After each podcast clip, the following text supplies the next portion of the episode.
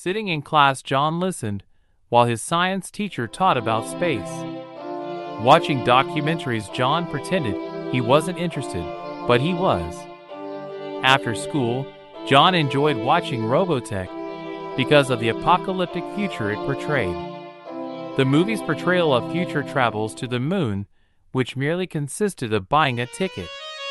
Earth plans of voyaging to Alpha Centauri, as the colonization of Mars were within their grasp. The journalists announced breaking news on television, while John watched laying on the floor. Tanks crushed through neighborhoods and everything in their path. Fire rose into the air from exploding buildings. Innocent children and babies bleeding with dirt in their faces. Sirens of ambulances in the distance as they rush left to right, and cameras continue to film. Turning to look at his father, John Casey asked, Why are they bleeding and the buildings on fire? Jack's children knew way too much because of his forwardness. Jack answered, those children are injured because they were in those buildings as bombed. Those children are being killed, John asked. The parents sacrificed the children, Jack explained. They used them as human shields. The innocence of youth never think about God. John and his siblings became annoyed just hearing the word. Stella's unruly children ignored the mention of God, which usually meant that she went into another depression. Christian evangelists brought tears to Stella's eyes as she listened to them. Frustration overwhelmed John as he remembered the past. Stella's dependence wasn't in the church as she was dependent on God only when depressed. Jack and Stella stayed home, but felt it important to force their kids to church on Sunday. To John's parents, the church was nothing more than a way of teaching their children right from wrong uncomfortable church pews filled with people who despise bowing their head. Blessings and prayers for forgiveness to sinners who walk to the altar for repentance. John's fierce resentment for God, though, he didn't believe that he existed. John's thoughts of God as a kid were either of hate or not believing at all. Fuzzy and emotional feelings for God never happened, though. Anger arose within John as he heard television evangelists preach. Fears of ridicule and rejection caused John to silence and ignore his emotions as they continued to build like a volcano waiting to erupt. John's emotions and inability to express them would occasionally enter his mind with his mother's depression. Emotions were tedious tasks for John, which everyone else in his family seemed to do well. John's hate for his first girlfriend, Dana Albiate, and her constant whining and complaining. Dana hated her life, house, parents, school, and none liked her. To feel normal, John dated Dana, which caused feelings of awkwardness and shame. John was unable to connect with other people, while Dana was a lonely girl. John Casey talked to himself, sometimes asking, Why can't I find a girl that I enjoy being with? The news of death is usually delivered unexpectedly with disbelief. The abysmal news arrived when John's sister and Liverpool told the family. I think we should all sit down, and announced, Before I say this. The family's dreaded suspense as they sat down. Stella quickly asked, What's wrong? Well, Anne replied, We received a call today from Illinois already knowing what was about to be told and before, and said everything Stella broke out into tears. The tears fell painfully from Anne and the family as she told them of their grandparents' death. The cold, dark emptiness of nothing inside, but shocked, is all John felt. The shameful indifference of feeling nothing. John pretended that he was about to throw up. John was bothered by indifference than anything else. Alcoholism and drugs were always in John's mind with a history of getting into trouble, which began at 17. Emotions of the past hurt, and blocking them through desensitization became a part of who John was. Tess and Heath Barker's death, John's grandparents, would cross John's mind. By blocking the memory, though, John's pain slowly dissipated. John was no longer a teenager as his addictions to demands grew. Days and hours filled with minutes occupied John's alcoholic obsession. Cigarette butts leftover tobacco saved from the day before were still in the baggie. Thank God, John murmured as he woke up. Sunlight of early morning fell upon Richard as he laid on the ground asleep. John ventured out on his own a few days earlier because he was upset and jealous. The lonely desolation of homelessness disappeared when John started hanging out with Richard a week before. Meeting Sean and Richard during the first two weeks of time living in Los Angeles were life changing. Richard was a lifesaver as he taught John how to survive on the streets. John ran out of money and was scared to death. Emotions of fear began to flow soon after getting off of the Greyhound. The need for money will compel people to panhandle. Searching dumpsters and ashtrays wonders to survive. Richard showed John the ropes of how to survive on the streets. John searched for blankets in dumpsters while panhandling to wash them. A washed blanket's warmth comes first, Richard always said. Then clothes if you find them. The blankets and clothes dirt was washed away as they now spend their money on alcohol, pot, and tobacco. John felt embarrassed as he panhandled while searching dumpsters and ashtrays stench. Fear of not having alcohol was greater than the embarrassment, though. Tiny was the person who amazed John the most, a tall black guy who enjoyed cocaine. On the streets of consequences, drugs' effects, other than pot, made John nervous. John pictured in his head of doing meth or cocaine, then going into a blackout and ending up dead in an alleyway. Tiny asked if he could hang with Richard and John, and they agreed. The only condition, though, Tiny couldn't do any cocaine.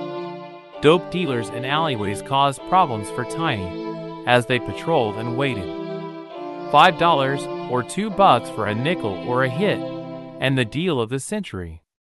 Tiny's lips were his enemy when they were chalky white because everyone knew when he was high. John remained silent, though.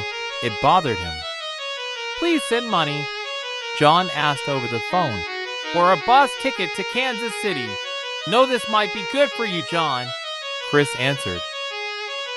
How is panhandling, garbage diving, being homeless, and without money good for you?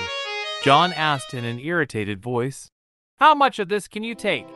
Chris listened to John responding. Let us see what you can do. Can you help?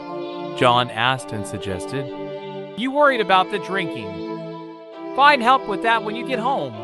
Chris adding. Money isn't available to me right now either. You are the boss, Chris. I love you. John answered, waiting for a response. Chris didn't answer the I love you part she just asked. John, can you call back later? Back in Kansas City, just off of the bus, John sat waiting for Chris Evans, his ex girlfriend. Thoughts of rehab weren't a part of the many things on John's mind. Conversations endings ignored as night's darkness endured. John's past life was never forgotten or regained. A promise from an alcoholic is nothing more than water passing over a stone surface. Chris is on the way, John told himself. The drinking was out of hand. John was in denial, while in need of help. The drunken rages were countless over time. Chris would sleep in her car some nights, then at home. The night John went into a rage, as he choked Chris, never crossed John's mind. The love in John's life amounted to none when Chris said she no longer loved him or wished to see him anymore.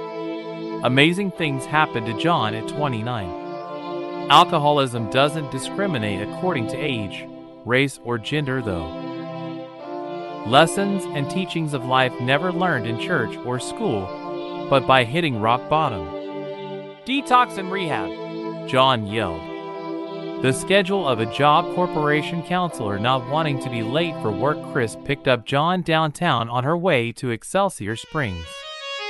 You promised to get help, Christ replied. Talk at this point was endlessly pointless. Chris, wait until you get off of work, John replied, adding, You can talk about it then. The agreement was that you get your bus ticket and you go to treatment. Chris insisted. There is no more discussion. Chris worked as counselor waited as she dropped John off at the nearby convenience store. Morning's delights were when John was dropped off at the convenience store. John walked into the store to buy a 40 ounce can of beer and never stopped. When Chris' work day was over, John was drunk. Chris dropped John off in Westport on her way home. While on the streets, John Casey met different people alcoholics, drug addicts, and homeless veterans. People from detox centers, treatment centers, and homeless shelters those which nobody gives a damn. Reprobates also desensitized and not caring for themselves or anyone else. John listened to stories from individuals which made sense to him. Charles Jones was in the Imani house at the same time that John Casey was. It was hard to determine if he was there for addiction or just for shelter.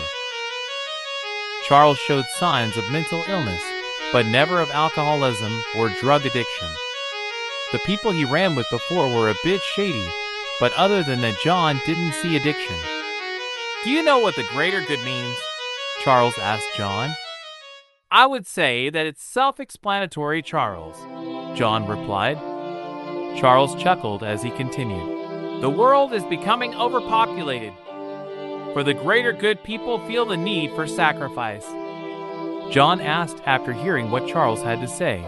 What is the greater good, and who should live, and who should die? Organizations determine that, John, Charles answered. The World Health Organization estimates who will live and die 50 years from now. Scientists use the environment and carbon levels as their tools in decreasing carbon levels below what is needed to keep the population alive. Ben Mathers frequently sat outside for most of the day. He didn't enjoy the pleasantries that Benilde Hall seemed to offer. An old war veteran of the Korean War, he didn't relate much to the Vietnam veterans. Vietnam veterans to Ben were a different breed than his generation. Ben sat outside instead and fed the birds each day with bread from the cafeteria. Do you know what is so amazing about animals, John? Ben would ask. What is that, Ben? John responded with another question. Ben answered John, Animals are all programmed by God. They know when to sleep, eat, and play, and when to do each. Humans are taught these things while animals know what to do naturally. To John, as he spoke, Ben's words sounded like a revolutionary way of thinking. That's a great outlook on things. John responded, Ben didn't take the compliment or leave it, they didn't mean much to him anymore. Those buildings were built with pride, weren't they? Ben asked. A battle of rage and chaos under those strong foundations. America has been in a bubble isolated and away from troubles in the world. Two buildings fall to the ground and the earth rumbles and shakes. John usually listened to Ben without opinions or comments because he respected the man. It opened John's mind up to a new way of thinking. It was strange to John as he listened to a veteran speak of such things. Ben wasn't the war-mongering veteran that John believed him to be. Ben continued with what he had to say. We discovered two enemies under those foundations. Enemies full of hate, and neither more furious than the other fighting over a rock, neither wishing for the battle to end. With this battle ended, the earth would no longer rumble and shake.